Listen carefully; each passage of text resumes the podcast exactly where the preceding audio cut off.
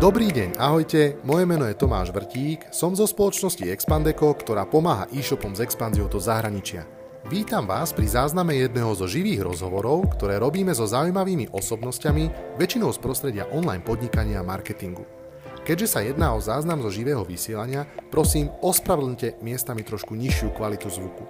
Verím, že ju nahradíme pozitívnou energiou a množstvom inšpirácie, ktorú ja osobne z rozhovorov s našimi hostiami mám. Prajem príjemné počúvanie.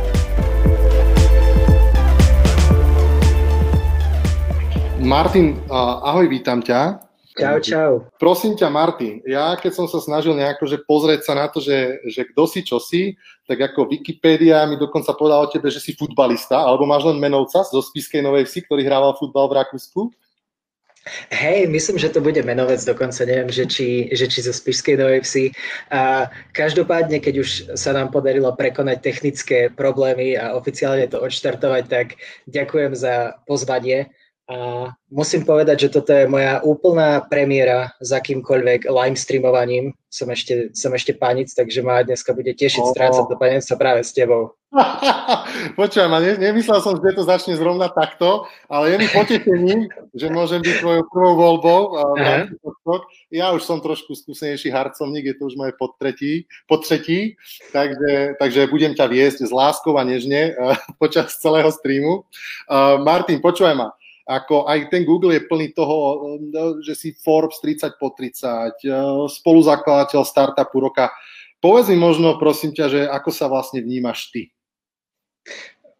Fú, to je celkom zaujímavá otázka. Dosť si ma, dosť si ma zaskočil. Možno je, to, možno je to práve tým, že za posledných pár rokov som zvyknutý takéto uh, otázky klásť práve ja a nie si na ne odpovedať, ale neviem, ako by som sa opísal. No, uh, Pochádzam zo Spišskej, študoval som vo Viedni, pracoval som v Ázii a potom som sa s mojimi troma úžasnými spoluzakladateľmi rozhodol založiť IRIM, ktorý ako CEO, čo sám dobre vieš, v startupovej terminológii znamená uh, firemný psychológ a chalan na všetko možné. Uh, vediem už piatý rok, ktorý sme oslavili minulý týždeň. Perfektné. Povedz mi možno, že ako aktuálne sa máš, aj v súvislosti možno, ako veľa sa toho deje, jednak aj v celom svete, ale aj, ale aj v dianí vo vašej firme. Ako to celé možno na teba vplýva a aká je to tvoje aktuálne rozpoloženie, kde sa možno nachádzaš, vidíme veľmi pekné prostredie v tvojom pozadí, tak povedz mi prosím ťa, uh, ako to máš teraz, ako sa máš? Hej, no aby som tú otázku zobral práve od konca, lebo to je, to je celkom, celkom dobrý topik, tak ja pozdravujem všetkých z metropoly zvanej Spišská Nová Ves a nachádzam sa na veľa významnom mieste, lebo toto, čo sa nachádza za mnou, je prosím pekne headquarters a centrála IRIM SRO. To je moja a Adina detská izba, ktorú sme, ktorá je stále v rovnakom stave ako vyzerala, keď sme ju pred desiatimi rokmi opustili. No a v podstate od samého počiatku až do dnešného dňa je práve tu na IRIM inkorporovaný, čiže mm. stále nejaká tá zblúdila pošta, nejaká zblúdila vratka príde práve sem mojej mamke pod nos. Super, super. A, takže to bude v podstate taký možno skanzen, viem, že taký má aj Jack Ma, nie je to síce jeho e, detská izba, e, zakladateľa Alibaba Jack Ma, ale myslím, hmm. že má v takom neporušenom stave takú tú prvú budovu, kde sa ten core team e, celej Alibaby zišiel, takže máte to podobné. Možno, že z toho bude opäť o 10 rokov putnické miesto slovenskej e-commerce. No, ako zakonzervovať detskú izbu asi nie je až taký veľký deal, ale bolo by fajn mať jedného dňa takú firmu, že si môžem zakonzervovať nejakú našu starú budovu ale, ale, alebo podobne. Každopádne, um, aby som odpovedal na tvoju otázku, ja sa, ja sa tieto dní mám veľmi dobre. V podstate, odkedy začal odkedy začala celá táto korona neistota a kríza, ktorá sa našťastie ani zďaleka nevyvrbila tak katastroficky, ako sa, čaká, sa očakávalo, tak ja som sa z Bratislavy presunul do Spišskej, a rodičia tu žijú v lese na chate, tak ja okupujem prázdny byt v meste.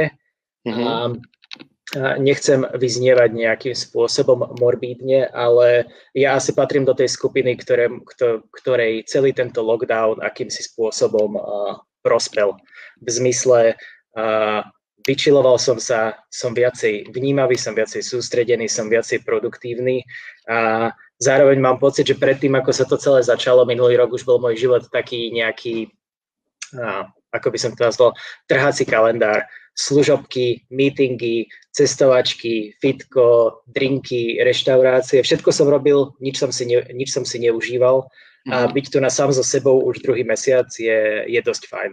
Nejako som sa, nič iné by mi asi nedalo príležitosť stráviť toľko času s koreňmi, teda s rodičmi, popozerať si albumy, spojiť sa s, proste s detskými spomienkami a ráno vstane makám, po obede bežím do slovenského raja, robím nejakú manuálnu robotu, večer si niečo počítam, takže to, je to fakt super. Som v prírode, ja som ťa videl, dneska si tam nejaké kláty zabíjal do zeme, prosím ťa, vysvetli mi, robíš si nejaké súkromné crossfitové ihrisko, alebo jak to vyzerá? Mm, presne, presne, presne to robím. A samozrejme dostávam veľa, veľa komentárov od instagramovských odborníkov a poloprofesionálnych, poloinžinierov, ako to celé robím zle, ako to treba lepšie vystužiť a ako to treba lepšie zabezpečiť.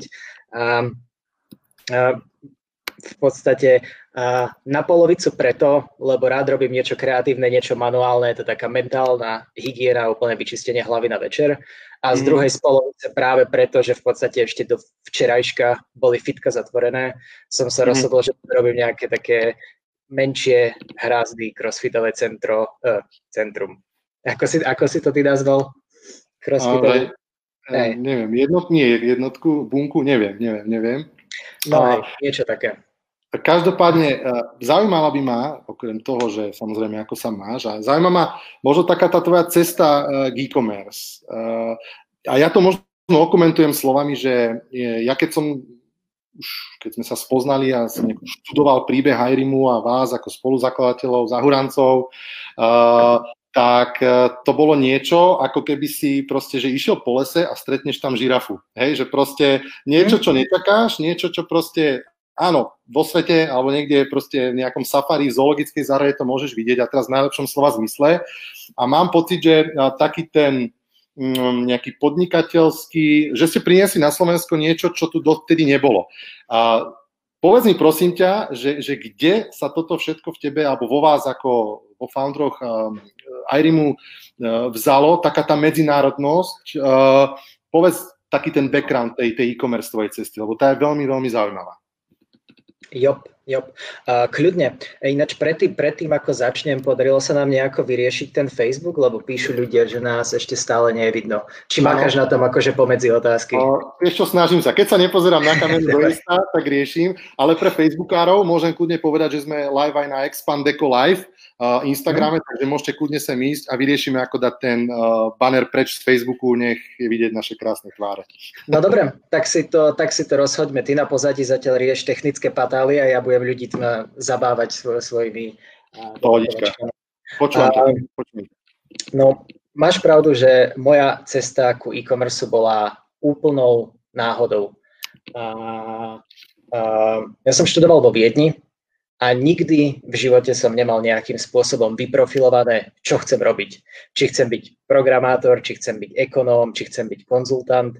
Um, po troch rokoch, po troch rokoch života vo Viedni, kedy už som aj sám zo seba začínal mať taký kúsok zlý pocit, že žijem v úvodzovkách v hoteli mama, začal som si hľadať nejakú, nejaký prvý internship, nejakú poriadnu robotu, lebo dovtedy to boli akože brigádky v supermarketoch a podobne.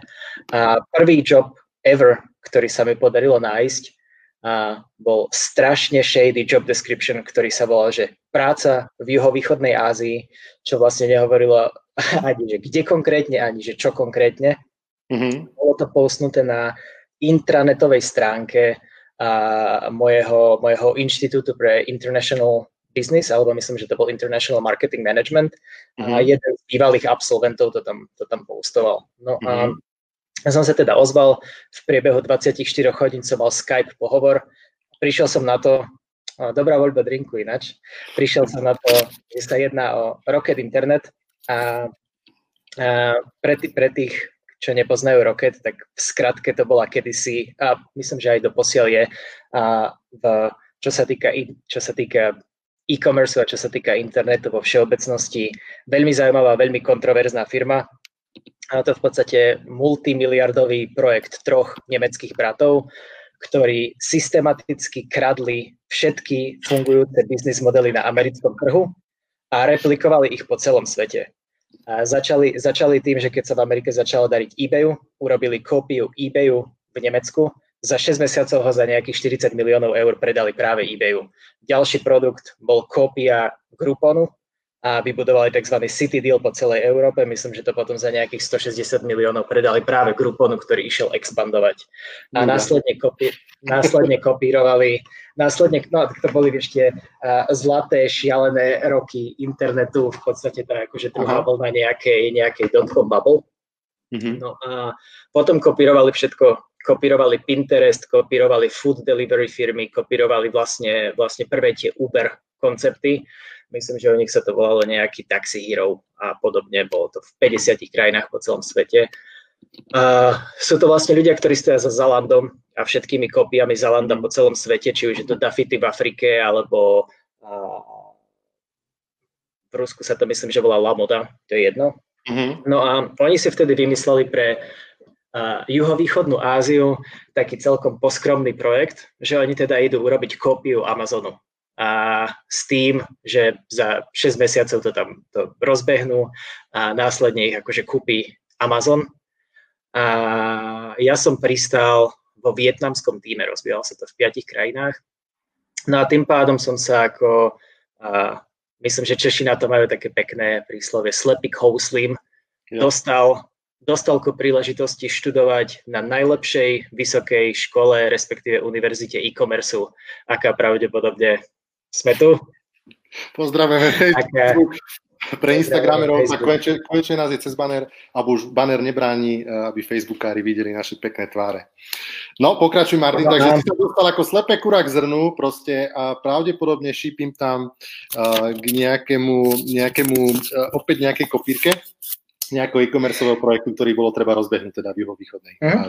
Hej, čiže vysoká škola e-commerce, respektíve vysoká škola e-commerceového života, ako by si niekto dal na, na Facebook, jo, spočívala, jo. spočívala v tom, že nás bolo v nejakej v nejakom zaprdenom kancli uprostred Ho Chi Minh City. Ja som bol vtedy ináč prvýkrát, prvýkrát v Ázii a 10. Drvivá, drvivá väčšina ľudí sa tam dostala tým hyperagresívnym hajrovacím spôsobom rocket internetu, že v podstate nakontaktovali všetkých, všetkých ľudí, čo pracovali pre McKinsey alebo čerstvých Ivy League uh, absolventov. Povedali im, že ak, aký je tvoj plat, my dávame štvornásobok, ale do dvoch týždňov musíš byť v, vo Vietname. No a my desiati sme v podstate dostali e-mail, ktorý, ktorý v skratke znel, uh, na účte je 40 miliónov dolárov, a vy musíte byť v priebehu jedného roka najväčší e-commerce hráč na trhu, čo bolo úplne šialené. A teda rozbehol sa kolotoč toho, že sme hajrovali 300 ľudí v priebehu troch mesiacov a nestíhali sme do ofisu dokupovať stoličky, asi trikrát sme sa presťahovali. Plán bol launchovať web s jedným miliónom SKUčiek Čiže ja som nejako začal tým, že som manažoval tým, ktorý na trzáka tzv. skrejpoval knihy. To znamená, že ísť na všetky e-shopy, ktoré vo Vietname predávajú knihy, ukradnúť obrázky, ukradnúť produktové deskripcie, hodiť to online. Keď nemáš dodávateľa, to absolútne nevadí. Proste my to musíme v prvom rade vybudovať, aj keby že si to niekto kúpil a my sme to mali ísť následne kúpiť do obchodu. Pointa mm-hmm. je mhm. proste akože postaviť to na, na nohy a vybudovať trust. A No vtipné na tom je, že nám sa to naozaj podarilo a do 7 mesiacov sme boli najväčší e-shop v celej krajine, v podstate e-shop na všetko. Ja som skončil s tým, že som viedol content and production team, to znamená, že to malo asi 7 rôznych podtímov, ktoré sa starali jednotlivé kategórie v rámci kontentu, to znamená tvorba SQčiek, tvorba pricingu, tvorba obrázkov, tvorba produktových mm-hmm. deskripcií, uploadovanie dostupnosti, synkovanie sa s logistikou. Čiže klasické, klasické veci, je, ako, ako nájdeš napríklad na, mall, na mole. Mm-hmm. Je, mm-hmm. Elektronika, mm-hmm. health and beauty, domáce spotrebiče, kozmetika, uh, toys and baby, da, da, da, knihy. A, a to bolo vončo. Ra- raketo, raketo, raketová vlastne skúsenosť, uh, doslova. Mm-hmm. Potom to tí blázni nemecky za koľko predali? Alebo ako, aký bol vlastne uh, výsledok celého tohto ich ďalšieho raketového projektu? Mhm. No, výsledok, výsledok toho celého je, že ono, Rocket, sa vo všeobecnosti tvári tak, že je startupový inkubátor, ktorý je nejakým spôsobom founder-friendly. Vo v skutočnosti je to uh, veľký investičný fond, ktorý urobí v podstate všetko preto, aby od investorov dostal peniaze. Ty keď proste sa rozhodne, že im dáš 10 mega, tak si môžeš nakonfigurovať, že chce, aby proste polovica z toho išla do celého afrického portfólia, 1 mega do tohto konkrétneho startupu a všetko tak ďalej. Čiže vtedy sa z Lazadou začala diať taká zaujímavá vec, že všetci investori neuveriteľne verili tomu, že vysnívaná krajina a tá krajina, ktorá dáva najväčší zmysel je Indonézia. Indonézia mala vtedy, myslím, 300 miliónov obyvateľov s tým, že penetrácia internetu, respektíve počet užívateľov internetu bol menej ako polovica z nich a mhm. mal iba za na, najbližších 5 rokov raketovo narásť a to takým tempom, že každý rok sa malo pridať nejakých 50 až 80 nových užívateľov internetu. To je ako keby, že si proste vyčaroval každý rok nové Nemecko potenciálne. No a tam sa stalo, stala sa im ale taká habaďura, že tá Indonézia vôbec nefungovala, najmä kvôli managementu, ktorý mal nejaké, nejaké rozpory. A mm-hmm. veľmi, fungoval, veľmi fungoval Vietnam. My sme mali mm-hmm. fakt, že skvelý tím a napriek tomu, že sme boli jednoznačne najslabšia krajina a jednoznačne najnižšie, najnižšie HDP. Keď si berieš HDP na hlavu, v Malajzii je možno 12 tisíc dolárov, alebo mm-hmm. niečo také, keď nie 20 tisíc, a vo Vietname je to možno 3. Mm-hmm. Tak my sme boli najlepšie performujúca krajina. Práve vtedy sa ozval Goldman Sachs, že by chcel zainvestovať, ale predovšetkým do Indonézie. Takže Rocket robil takú typickú rokeťackú vec a z Vietnamu zobral celý management, kúpil im letenky do Indonézie, indonésky management vyhodil a my sme ostali bez managementu prakticky. Mm-hmm. Čo pre mňa znamenalo to, že môj 6-mesačný internship sa zmenil na to, že som zrazu bol akože shodou náhod katapultovaný na strašne vysokú pozíciu a ostal som tam ešte, ešte dodatočné a celý, celý, celý, celý môj akože stay som si predlžil takmer na rok, mm-hmm. a kým som sa nerozhodol vrátiť sa do, do Viedňa mm-hmm. a dokončiť, a dokončiť štúdia. Tam no si... skončilo, skončilo sa to, aby som ti strašne obdlžne odpovedal na otázku tým, že kontrolný podiel asi pred troma rokmi kúpila Alibaba, lebo Amazon na to veľmi šahať nechcel. Amazon je založený na tom, že všetko funguje a všetko má ten najvyšší štandard a všetko máš v rukách na druhý deň. A to sa veľmi nedá, keď robíš e-shop v Indonézii, ktorá má 17 tisíc ostrovov, alebo proste pri 7,8 tisíc ostrovoch na Filipínach mm-hmm. a v mhm. krajinách, kde ľudia nemajú priezvisko a svoje produkty si dávajú doručovať do proste Delhi je tam na rohu a povedzte, že si potom príde Jozef. OK, OK. To sa proste Forils deje. No a na základe tejto skúsenosti, uh, akože extrémnej, rýchlej, veľa z toho si tam v podstate pomenoval, čo si robil, aké boli uh, tvoje kompetencie a ako rýchlo ste v podstate museli strebovať ten rast, tak v tebe sa nejakým spôsobom pravdepodobne utriaslo to a že chceš rozbehnúť svoj vlastný biznis, tak povedz prosím ťa uh, ten prerod toho, že keď si sa vrátil naspäť do Viedne, tak jak ste začali na tom makať, kde bol ten bod nula, čo ste možno museli prekonať a ako si sa toho celého zhostili? No, ono to, má, ono to má ešte takú celkom zaujímavú zápletku, o ktorej, o ktorej veľa ľudí nevie, ale po mojom, po mojom návrate z Vietnamu som ja samozrejme bol strašne, strašne nahajpovaný podnikať a všetko je možné a keď proste sme tam dokázali vybudovať jednotku na trhu za 7 mesiacov, tak, tak, tak sa to musí dať aj tu. A vtedy som začal spolu s kamošmi vo Viedni rozmýšľať o našom prvom vlastnom biznise a v skratke to bolo niekoľko mesiacov v štádiu rozmýšľania, v štádiu frustrácie, v štádiu brainstormovania a v štádiu toho, že sme sa vlastne ku ničomu nedopracovali.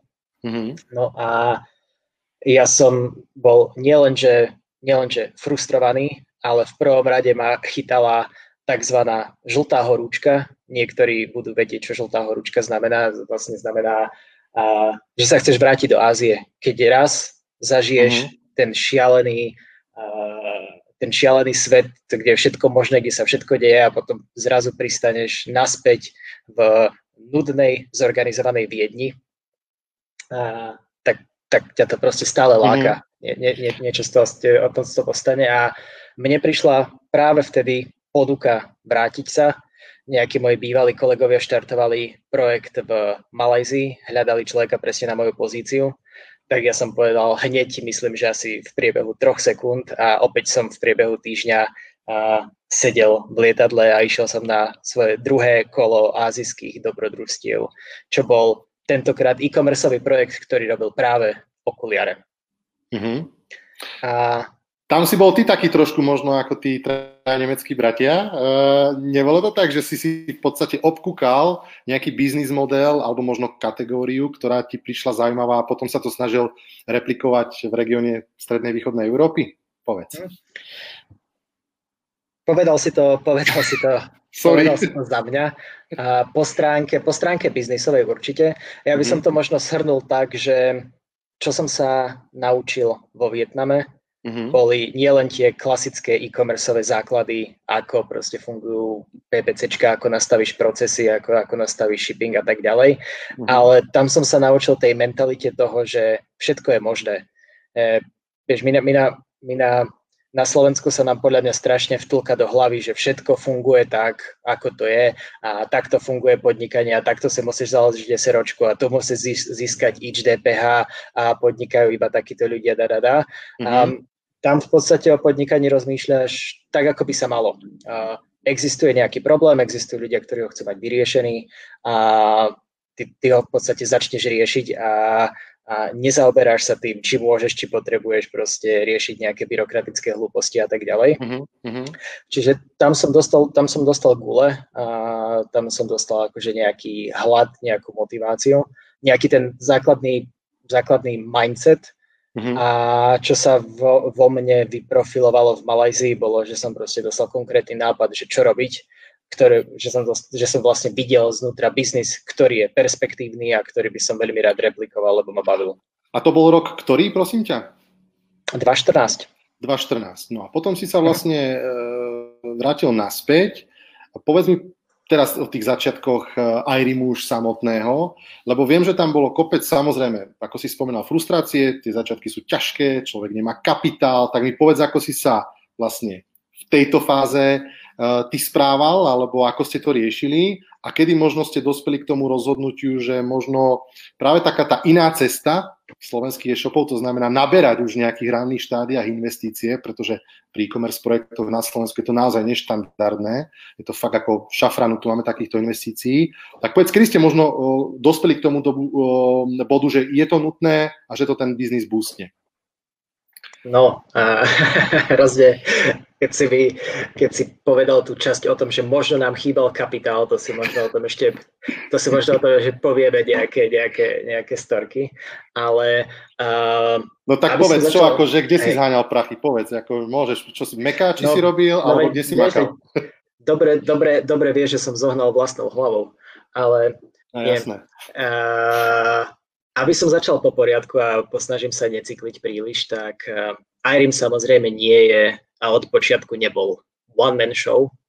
Uh, myslím, že nejaký ten taký ešte kvázi azijský prolog Irimu sa začína písať v 2014, kedy som v Malajzii stretol Jas, čo bola celkom vtipná vec, lebo ja som prichádzal pracovať do firmy, z ktorej ona odchádzala, aby mohla začať pracovať pre firmu, pre, v ktorej som vtedy pracoval ja. Čiže sme kvázi vymenili pozície, mm-hmm. ale tým, že bola nejaká tá expat diaspora a v Kuala Lumpure strašne malá, si myslím, že vtedy tam fakt žilo možno zo pár stoviek cudzincov. Každý sa poznal s každým, všetci sme bývali na jednej a tej istej ulici, čo bola nejaká akože obdoba Michalskej a, no, a Párty ulica. No a prišli sme na to, že máme zjazd neuveriteľný že filozofický meč. Obaja sme vtedy čítali rovnaké knihy, myslím, že to sa do okolností práve vtedy bol nejaký Lawrence Krauss a, a, a, a Carl Sagan. A počúvali sme Pink Floyd a hrozne sme chceli podnikať. No a tiež toto je, toto je podľa mňa vec, ktorú som ešte takto verejne nikdy nespomínal, ale prvý nápad na startup, ktorý sme dostali a na ktorom sme začali makať, bolo, že sme chceli robiť kópiu projektu indochino.com. Ja neviem, či poznáš Indochino, ale to ja sú nie. na mieru na mieru, e, bolo to strašne veľké v US a Kanade vtedy. Myslím, že teraz už sú na to aj nejaké európske copycats, ale pointa je, že máš e-commerceový web, kde si na mieru nakonfiguruješ svoju košelu. akú veľkosť, aké miery, aký golier, aký strých, aké chceš mať akože tie kávs, aké chceš mať gotičky, mm-hmm. či chceš mať vrecko, či chceš mať bečkový, da, da, da. Mm-hmm. vyberieš si látky, no a zaplatíš za to 300 eur a proste v nejakom sweatshope v Kuala Lumpur alebo v Thajsku to proste pár indov ušije v top kvalite za 20 a šipuješ to z Ázie. Čiže my sme mm-hmm. mali taký, taký jeden business development týždeň, kedy sme z JAS chodili v Kuala Lumpure do všetkých pračudesných indicko-čínskych krajčírstiev a pičovali túto, túto, túto ideu náhodným 50-ročným krajčírom. Pre, pre, pre neanglicky hovoriacich ľudí musíme vysvetliť slovo pičovali. Nie je to v Slovenčine, ale Martin chce tým povedať určite, že, že, že sa snažil nejakým spôsobom predať krajčírom myšlienku takejto, takejto, takejto, takéhoto e-shopu a hľadali pravdepodobne partnerov, takže nie je pičovanie ako pičovanie. Poďme ďalej. Pravda. No, každopádne uh, potom prišiel ten, ten heureka moment vtedy, keď sme, keď sme si uvedom, uvedomili, že to, čo môžeme robiť, máme prakticky pod nosom, že obaja pracujeme, respektíve sme pracovali presne pre uh, Glasses Group Global, čo bol koncept uh, nakúpiť strašne veľa okulierov v Taliansku, priviezť ich do juhovýchodnej Ázie a predávať ich ľuďom v Malajzii, Hongkongu, uh, Tajvane, uh, Tajsku a tak ďalej. Vlastne bázovanie v Kuala Lumpure. Mm-hmm. No a práve vtedy sme si uvedomili, že tento produkt má skvelú jednotkovú ekonomiku.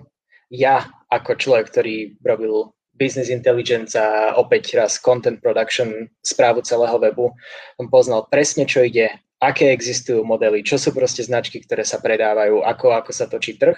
No a v neposlednom rade sme mali veľmi dobré kontakty na talianských dodávateľov. Mm-hmm. A vedeli sme, že to je pravdepodobne posledný multimiliardový segment, ktorý ešte čaká transformácia online. A postoj, a vtedy to bola naozaj nejaká disruptívna a revolučná myšlienka, lebo ešte v roku 2014 bol postoj celého eyewear industry taký, že ak sa to predáva online, tak je to fake. A iba vtedy sa to začalo otvárať, iba, iba rok alebo rok a pol neskôr začali prichádzať ich prvé policies, ako vôbec pracovať s e-shopmi, ako vôbec tieto produkty púšťať online. Čiže mm-hmm. my sme sa rozhodli práve do, práve do toho. Vtipné na tom bolo, že sme vtedy ešte uvažovali nad tým, či ideme robiť Európu alebo Mexiko a Strednú, a Strednú Ameriku nás akože principiálne absolútne nič neviazalo ani ku Slovensku, ani ku Európe. Mm-hmm. No a možno, možno to, že sme práve tu a že nežijem práve teraz niekde v Mexico City alebo, alebo v Medellíne, a je presne o tom, že na, v nejakom internom meme uh, od našich investorov sme vtedy zachytili, že práve Glasses Group Global sa chystali rozširovať do Strednej Ameriky, tak my sme si povedali, že OK, OK, expandujú, poďme teda my rýchlo do Európy, nech budeme prvý tam. Mm-hmm. No a volali sme Adi a Braňovi, povedali sme im, založte SROčku, začnite makať na názve, na logu, ideme robiť e-shop a oni v podstate do menej ako 24 hodín povedali, samozrejme sme v tom, No a kým, kým Aďa s Braňom rozbiehali firmu, my sme si dali zjazd ešte taký trojmesačný sabbatical trip po Iráne a vrátili sme sa do Európy a v podstate pamätám si, že prvé, prvé, prvé maily ohľadom Irimu a prvých dodávateľov som začal hľadať kedysi okolo Vianoc 2014. Mm-hmm. Pekne si to povedal, pekne si to celé opísal. Ja by som možno, že teraz dal priestor aj na nejaké divácké otázky, pretože pribúdajú jednak do formulára, jednak vlastne a, a, a aj živo v komentároch, aby sme to určite ne, neopomenuli, aj keď to možno bude trošku skackať z témy do témy. A, ono, a, Irim určite, teda máte viacero kôl za sebou investícií a ľudí zaujíma, že či napríklad, Mira zaujíma, či stále napríklad držíte vo firme väčšinu pôvodných zakladateľia, ak to nie je tajné. Mm-mm.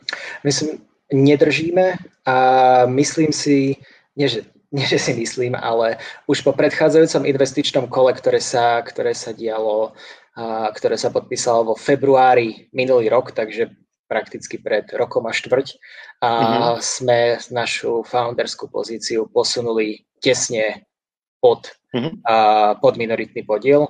A tentokrát sa to samozrejme dilutovalo ešte viacej. Čo však máme je, že my držíme celkom veľký púl a našich stock, e, našich akože fantobových stock options, čo sú uh-huh. akože, uh, vieš čo to je, to sú to tie veci, ktoré sa rozdávajú, rozdávajú zamestnancom na, na motiváciu. Presne tá istá vec, prečo týpek, čo kedy si Facebooku robil v, office, v office graffiti, je dneska, je dneska multimilionár, lebo dostal nejaké tie isopy. Jo, jo, jo. Poznáme tieto výrazy celkom, možno niektorí iní, ale určite sa k ním môžeme vrátiť, pretože tá tvoja skúsenosť eh, vo všeobecnosti s investíciami je veľmi bohatá a myslím si, že eh, môže to byť naozaj jedna z takých tých najväčších inšpirácií, čo sú môžu od teba poslucháči alebo teda aj diváci eh, tohto streamu získať. Otázka ďalšia je smerovaná opäť ohľadne investícií a pýta sa vlastne, Miroslav Král, pozdravujeme Mira, že v podstate ako sa vyjednáva o investícii počas korony? Alebo ste to mali vlastne upečené už, už, už teda pred samotnou touto krízou? Alebo ovplyvnila potom následne korona nejaké tie finálne rokovania? Povedz k tomu viac. No, samozrejme, že áno. A to bolo, to bolo veľmi, veľmi vtipné, možno jeden z najhorších týždňov mojho, mojho života, ak nie teda minimálne, minimálne tento rok. A my sme s chalanmi z Vúdu sa začali nejakým spôsobom stretávať, najprv akože nejako tak spolu laškovať, potom, potom už aj vymieňať nejaké dáta o biznise, pravdepodobne na konci septembra minulého roku. Do mhm. tuhého a do toho, že by chceli investovať a o tom sme sa začali baviť niekedy v decembri. No a koncom januára, začiatkom februára zač- začala celá tá investícia naozaj naberať na, na na obrátkach, spisovala sa dokumentácia, dohadovali sa koinvestory, dohadovala sa valuácia, robilo sa proste legálne dídy, technické dídy, daňové dídy a tak ďalej. No a práve vtedy, keď už malo dochádzať ku finálnemu handshakeu a keď, myslím, že keď išli oni pýtať požehnanie na celý deal, ich investment committee, a prišla prišiel ten najväčší hit korony, kedy sa vlastne zo dňa, zo dňa na deň zatvorili hranice a tak ďalej. A my sme mali call, ktorý bol akože nejaký taký, že regular catch-up, kedy sme prezentovali výsledky, ako to ide. No a vlastne na, druhá strana bola celý čas nejako tak zvláštne mlkva, nekládla žiadne otázky a na, na, na jednotlivé pointy sme dostali iba také, že uh-huh.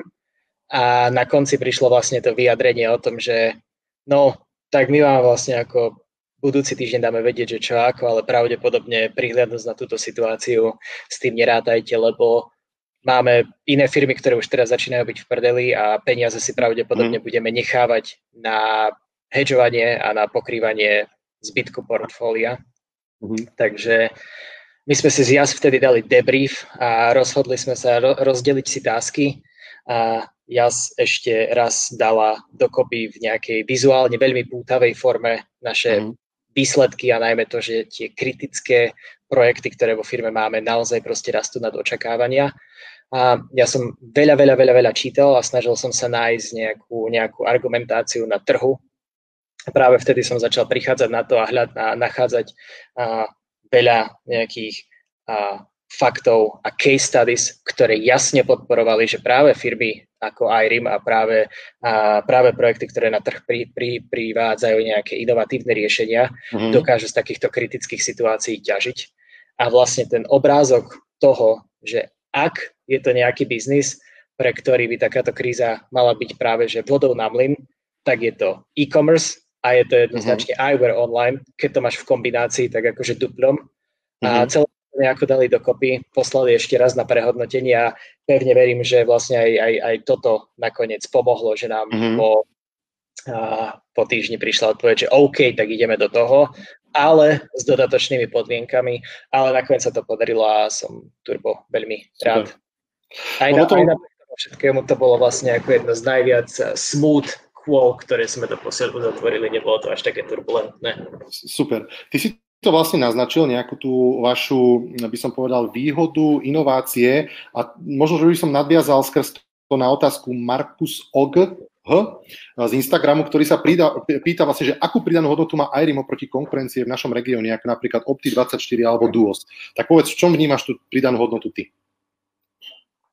Uh, ono, v mnohých veciach. Každopádne asi, asi by som začal tým, že biznis model, ako je pridaná hodnota IRIMu, sa neustále menilo. Ja si myslím, že teraz, že IRIM, aký existoval niekedy a čo bolo jeho cieľom, a IRIM, aký existuje teraz a čo je jeho cieľom, je, sú vlastne úplne odlišné projekty, i keď je to, i keď je to súčasť logickej a na seba nadvezujúcej e- evolúcie. My sme začínali s tým, že sme chceli byť širokoškálový, rýchlo rastúci a a geograficky rapidne expandujúci e-shop. A čiže v, v začiatkoch sme boli a veľký katalóg produktov, boli sme predovšetkým reseller, model, viac ako 100 značiek, slnečné, dioptrické, lyžiarske, všetko, na čo si zmyslíš, to máme. Jediná pridaná hodnota je, že nikto nemá takýto široký výber, nikto nerastie tak rýchle, nikto nemá také nízke ceny a v podstate pointa bola rásť. Na čo sa, na čo sa a, čiže vtedy bola pridaná hodnota, predovšetkým cena. Myslím, že sme boli prví, ktorí začali trh tvoriť tým, že bez ohľadu na to, čo to bolo, sme mali a, doručenie zadarmo. Zároveň a, sme boli, myslím, že možno tiež prví na trhu v tomto regióne, ktorí sa rozhodli, že dobrovoľne predložia zaru, e, teda lehotu na vrátenie tovaru mm. nad zákonom definovaných neviem koľko dní na, na 30. Ano. A, vtedy bola podľa mňa pridaná hodnota v tom, že a, ľudia, a to, to, to, tým je podľa mňa IRIM revolučne a zlepšuje život mnohým do dnes, že aj ľudia z menších miest, nielen ako Bratislava, Košice, ale dneska si prakticky každý, aj v Banskej Bystrici, aj v Krakove, aj vo Vroclave dokáže kúpiť najnovšiu kolekciu Dior alebo značky, o ktorých proste v lokálnych optikách nie je ani, ani mhm. chýru, ani slichu za rozumných podmienok. Znamená, že sme to vlastne akože dostali pod nos každému. Na čom, na čom makáme teraz je, že iRim transformujeme na, z veľkého e-shopu na skutočnú online optiku a snažíme sa v podstate makať na nejakých akože nových projektoch a revenue streamoch a službách, ktoré podľa mňa prinášajú oveľa oveľa viac hodnoty, ako sa nám darilo, ako sa nám darilo doteraz. Mm-hmm. A, a, a zároveň, zároveň tým budujeme veci, ktoré sú ktoré nám umožňujú ešte viacej sa odlišiť od konkurencie, ktoré sú strašne ťažko replikovateľné a ktoré z nás vytvárajú hodnotnú firmu tým, mm-hmm. že si vytvárame vlastne vlastné know-how, vlastné technológie, vlastné, vlastné procesy a tým sú v podstate podľa mňa veľ, uh, demokraticky prajsovaná výroba dioptrických šošoviek a to, že do celého tohto procesu vnášame transparenciu od prvého kroku, lebo si myslím, že transparentnosť je presne to, čo akurát na, uh-huh. na trhu chýba. Uh-huh. Uh, mňa v súvislosti s tými investíciami, a ja som ti to aj posielal ako takú otázku, ktorá ma určite zaujíma a ktorú ti položím. Uh, mňa hlavne zaujíma ako keby pohľad toho mladého človeka, ktorý, ktorý je v tom kolotoči bol si v Ázii, potom určite to boli pre teba okrem radosti a strašne veľa dobrodružstva. To muselo byť aj kopec zodpovedností. A v súvislosti s tou zodpovednosťou ma zaujíma to, ako zvládaš ty ako človek tie tlaky možno investorov, tlaky okolia, tlaky zamestnancov, kolegov, bordu, celého toho kolotoču, ktorý sa deje ako to, ako to dokážeš, sa poviem, poviem to tak, že nejakým spôsobom prečistiť alebo nastaviť na to, že, že potrebuješ dodať ten výkon? Um, mal si možno nejaké fázy, kedy, kedy si to možno nezvládal tak, ako by si chcel, alebo si tomu tlaku podlahol? Uh-huh. veľmi dobrá otázka. V konečnom dôsledku som ti za ňu aj vďačný, lebo toto je podľa mňa topik, o ktorom sa veľa ľudí nejakým spôsobom bojí hovoriť, alebo každý zo seba, každý hraje, každý hraje Supermana. A ja musím otvorene povedať, že je to heavy. Asi, asi sám vieš, že podnikanie ako také a, vie byť strašne ťažké a, a, a vysilujúce presne kvôli tomu, že aj keď ťa to, aj keď ťa to baví a naplňa a nevieš si predstaviť, čo iné by si robil, tak ono je to svojím spôsobom ako taký sadistický kolotoč, na ktorý nasadneš a nemôžeš vystúpiť. Nie ako keď si proste freelancer, maliar, dáš si proste 3 mesiace off, bez ohľadu na to, či si na vrchole, či si na dne, či sa niečo stalo, či ti niekto blízky zobral, či sa darí, či sa nedarí. Proste ono to ide, fičí, máš zodpovednosť za všetkých stakeholderov, či už uh, sú to zákazníci, či už sú to zamestnanci, či už sú to tvoji co-foundery, uh, či už sú to investori. Uh, ja som bol Mňa to hrozne bavilo, bol som neuveriteľne motivovaný v začiatkoch Hyrimu, kedy sme boli uh, maličká firma, kedy to bolo predovšetkým o tom byť kreatívny, mať srandu, byť produktívny, budovať web, starať sa o zákazníkov. A myslím si, že čím viac naberal Irim na komplexnosti a čím menej bola moja rola o tom niečo tvoriť, niečo robiť a prakticky podnikať, čím viacej začala byť o tom byť každému psychológ a byť akýsi nárazník, byť akýsi bankuš a byť akýsi človek, ktorý vytvára balans, aby bol nejakým spôsobom informovaný a spokojný každý proste od mm. investorov, aby neboli rozpory medzi managementom a foundermi, aby sa nikto necítil privilegovaný a tak ďalej. A, čiže stával sa zo mňa politik mm-hmm. a myslím, že toto obdobie som veľmi zle niesol a v podstate častokrát aj do dnešného dňa ťažko nesiem. Mm-hmm. Za, posledné, za posledné dva roky som mal asi dvakrát burnout. Naposledy mm-hmm. sa mi to stalo koncom, presne koncom minulého roka, kedy sme v podstate riešili nejaké kritické situácie mm-hmm. v mhm. auguste, septembri, oktobri. Mm-hmm. A ja som to nejakým spôsobom s vypetím všetkých síl a pravdepodobne asi iba na adrenalíne celé nejako zvládlo, pretlačilo.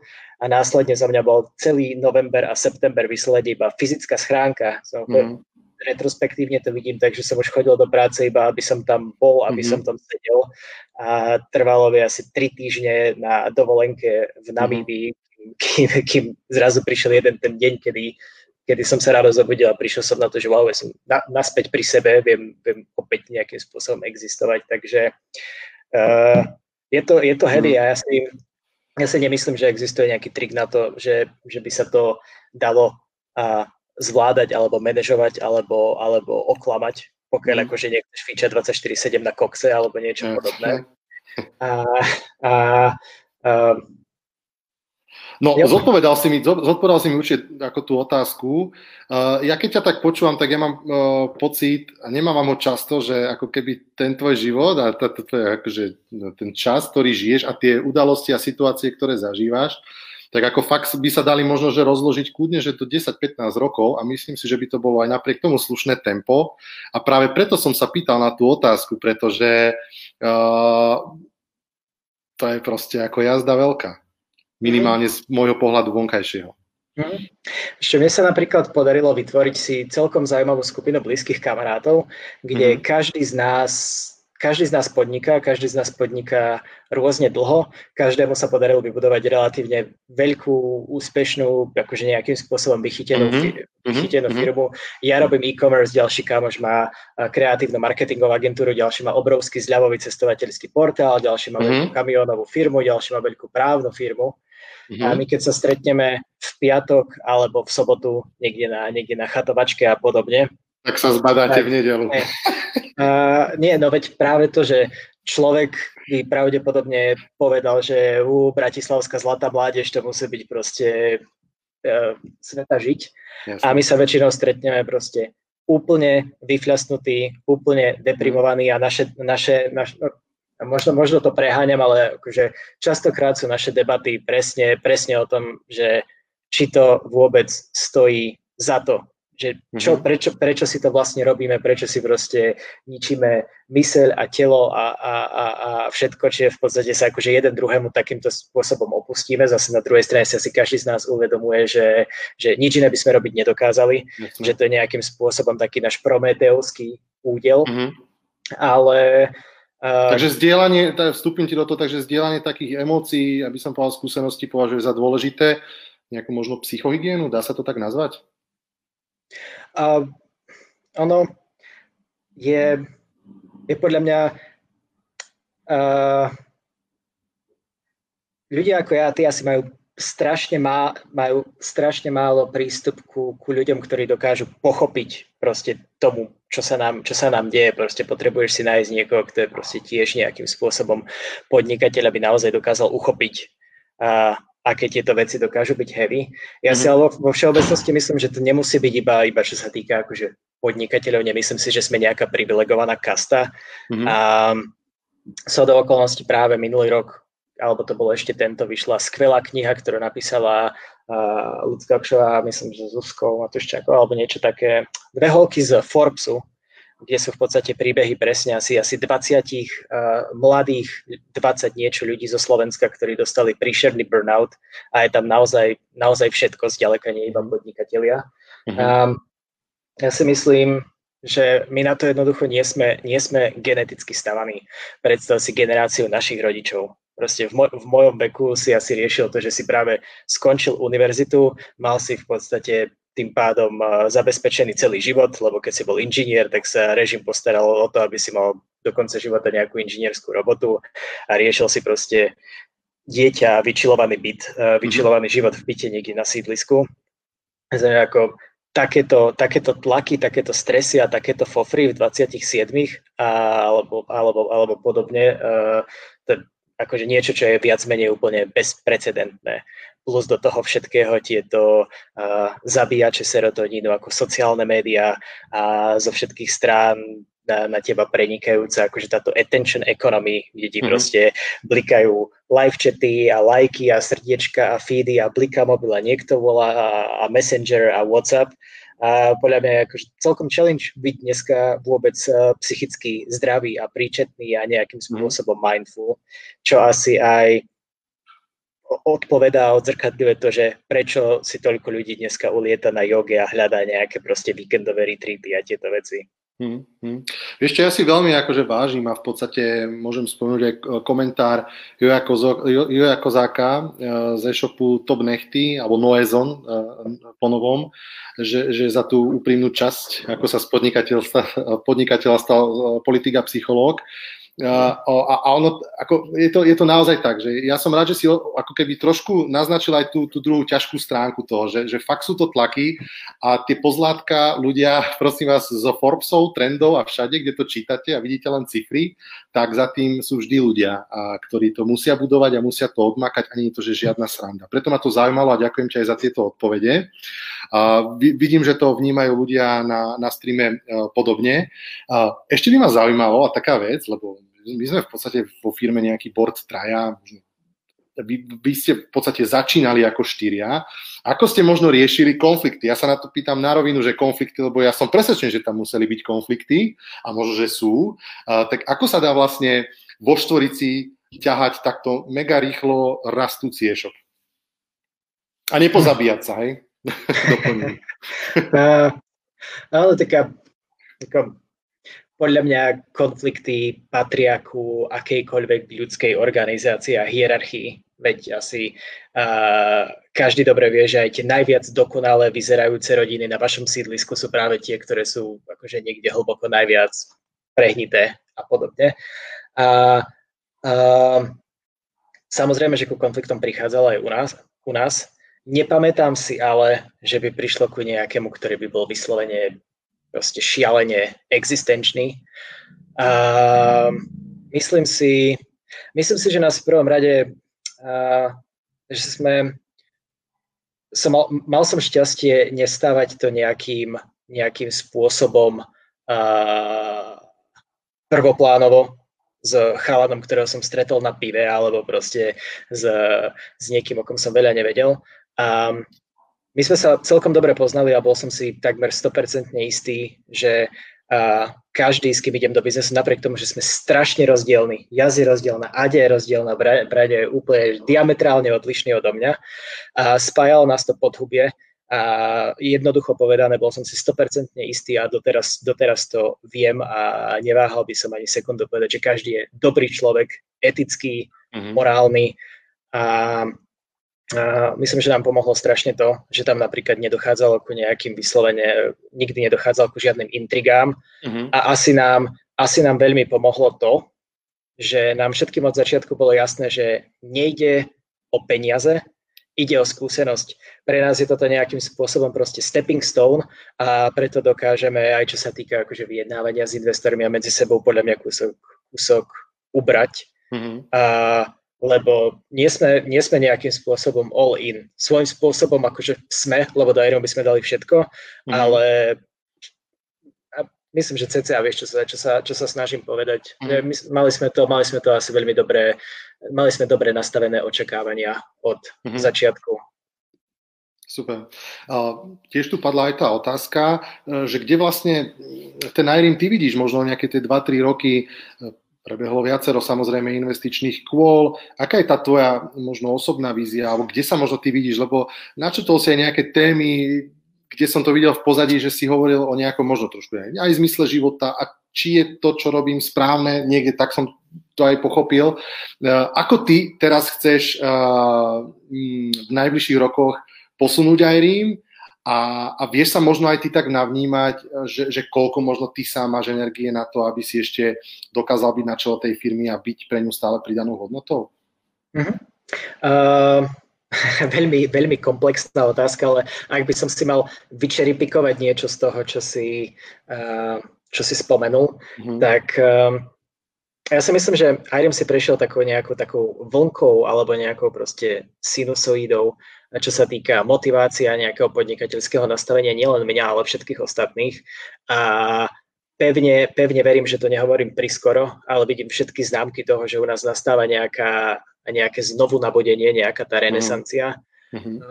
Prvé tri roky boli fantastické, bolo proste, to bola sranda, to bol rast, to to bolo vyslovene akože to podnikanie a prinášanie niečoho nového na trh, tešenie sa z toho, že čokoľvek, čo robíme, je okamžite na webe, že vidíme, ako to tvorí, ako to tvorí hodnotu, ako na to ľudia reagujú, ako to vieme vylepšiť s okamžitým feedbackom.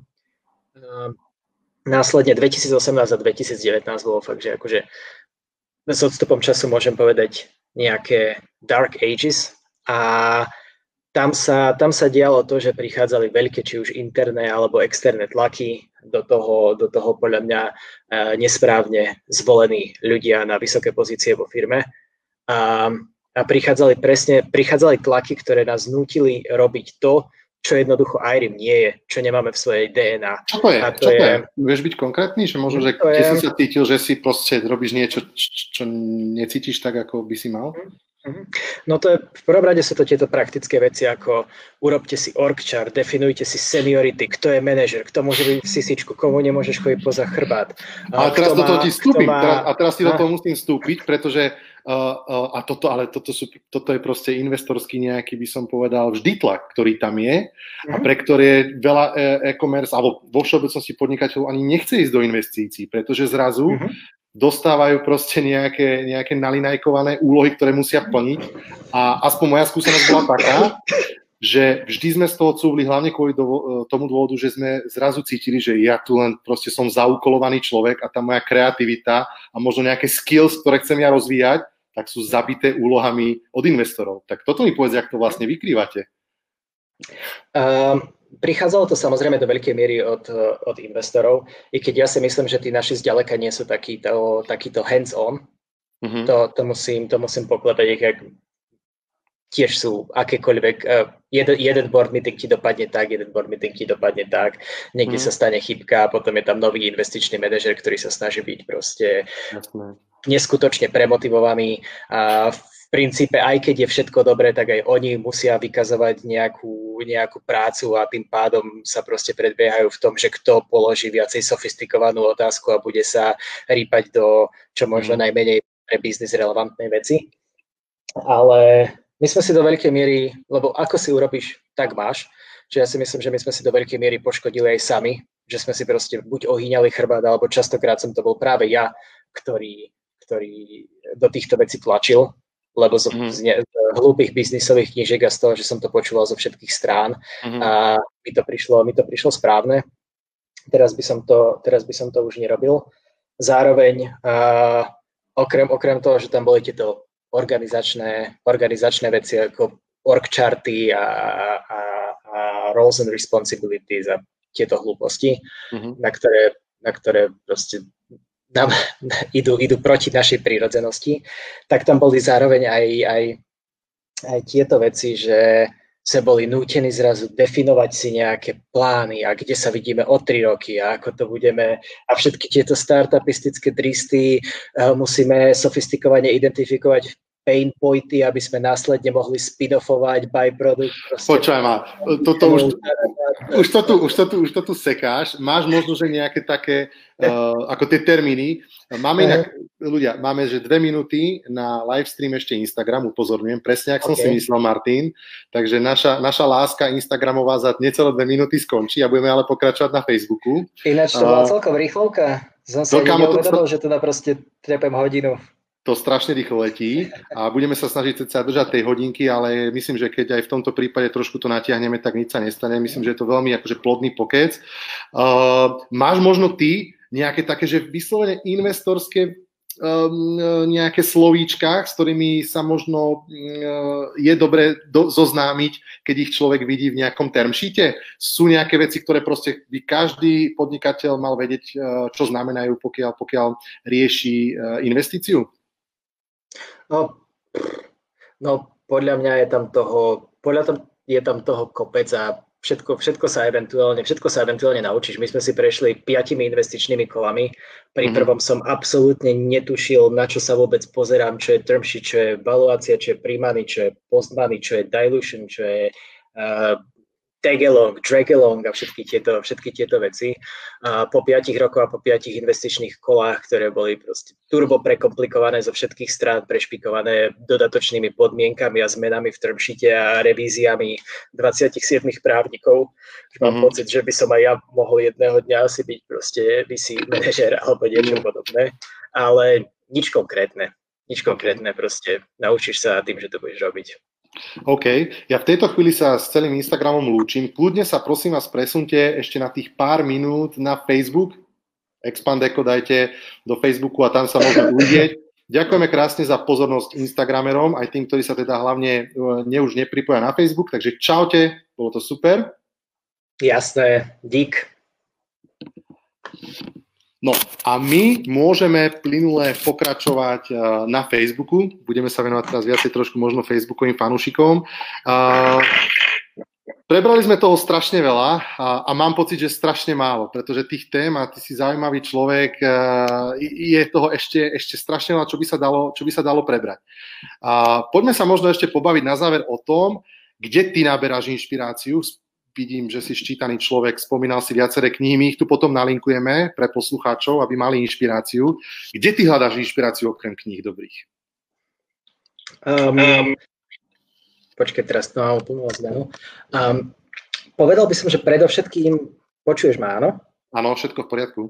Dobre. Um, povedal by som, že takmer určite tie, ono je to taká protiintuitívna myšlienka, ale mne sa veľmi osvedčilo to, že na tie najlepšie nápady a to najlepšie z teba lezie práve vtedy, keď sa o to nesnažíš, keď nečítaš a keď sa nepušuješ. A preto mi na to úplne najviac funguje cestovanie, odrbať sa čo možno najviac off the beaten path, do čo možno najviac šialenej krajiny. A mne sa väčšinou deje potom to, že prvé 4 dní neviem prestať myslieť na robotu, ďalšie 4 dní sú, sú také, že sa úplne uvoľním a následne niekedy po prvom týždni na začiatku druhého dostávam skvelé nápady a neviem sa dostať na to, že kedy sa vrátim naspäť. Myslím si, že dokonca tie naše najviac prelomové rozhodnutia a najviac pivotné a dôležité projekty a túly a, a procesy, ktoré používame, ma častokrát napadli práve keď som a, niekde prechádzal cez rýžové polia na Filipínach alebo, alebo proste a, pol dňa pozeral z autobusu, keď sme išli krížom cez Tadžikistan a podobne. Um, a, a, no, poď. Povedz, no povedz, ty sa nadýchol, tak poď. A čo sa týka, čo sa týka tých konvenčných vecí, tak uh, jedno z mojich najväčších, podľa mňa, požehnaní, ale zároveň prekliatí v živote všeobecne, je to, že som strašný generalista. Nemám tunelové videnie a nedokážem sa jednej veci venovať dlhšie ako mesiac. To, o čo sa v živote zaujímam, sa mení každý kvartál a to môže byť evolúcia, potom je to zrazu e-commerce, potom je to zrazu niečo s architektúrou, potom je to uh, životopisy cestovateľov, potom je to nejaká chémia, potom sú to podcasty a všade, všade sa naučím niečo, vždycky, vždycky rozčítam nejakú inú knižku a potom sa mi to tak spája uh-huh. dokopy. Uh-huh. A z tých konvenčných vecí máš možno niečo také posledné, čo ti zarezonovalo v hlave, možno nejakú knihu alebo podcast, ktorý by si odporučil markeťákom, e-commerceákom? Mm,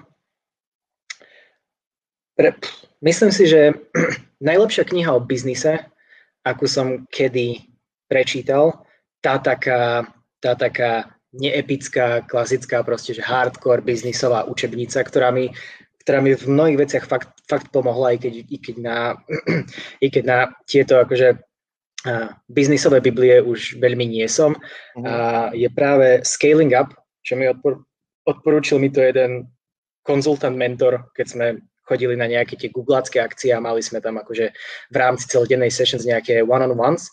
A volá sa to, že Rockefeller Habits Scaling Up. To je úplne super. A podľa mňa potom úplne najväčší, najviac nadčasová klasika, ktorá nie je žiaden bullshitting, je určite uh, Good to Great.